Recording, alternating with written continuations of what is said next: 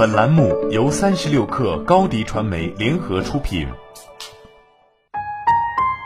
本文来自三十六氪审议局。过去一年，远程工作的成效表明，人们无论何时何地工作都能取得巨大成就。有几个方法可以帮助你充分利用远程工作最大的也是最容易被忽视的好处。一、跟踪你的时间。工作的时间长度与工作效率并不完全相关，但是如果你知道你记录一下你的工作时间是有好处的，那么你可能会对这个试验感到更有兴趣和信心。所以记录下你在一两周内的工作时间，注意记录一下什么时候工作比较忙，什么时候比较清闲，记下哪些日子你的工作时间比较长，哪些日子你的工作时间比较短，把总数加起来。如果你是全职工作，你每周工作近四十个小时。那么，也许你也可以在这些工作发生的确切时间里放松一下呢。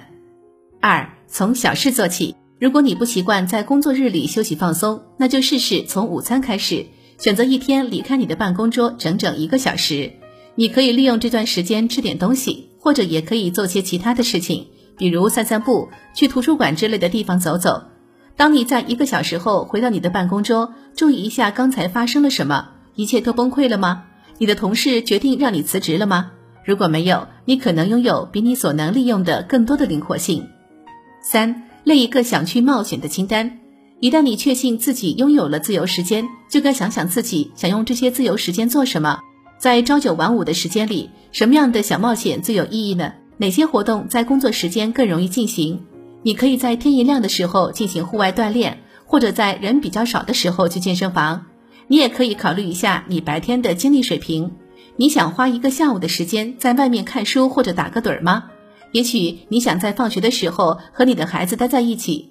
当你知道你想如何有效的利用你的时间，你会更有动力去实现它。四、制定一个时间表，看看你的日历，选择接下来的一天尝试不同的日程安排。星期二没有会议，那么试着预定一张上午十一点半去某个艺术博物馆的限时票。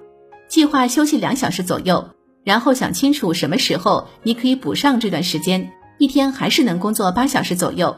也许你从早上七点半开始工作，一直工作到上午十一点，然后再从下午一点到五点半，一直工作到八小时。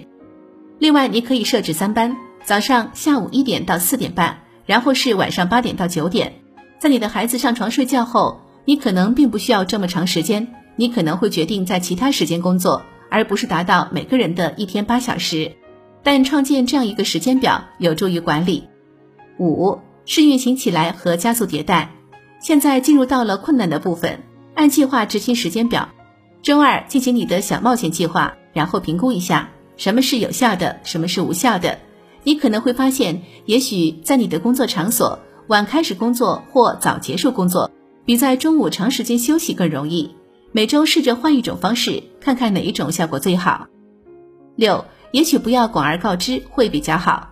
有些人觉得他们需要正式的许可才能以不同的方式进行工作，但如果你不是按小时计酬，也没有官方规定的工作时间，那么可能就没有这个必要。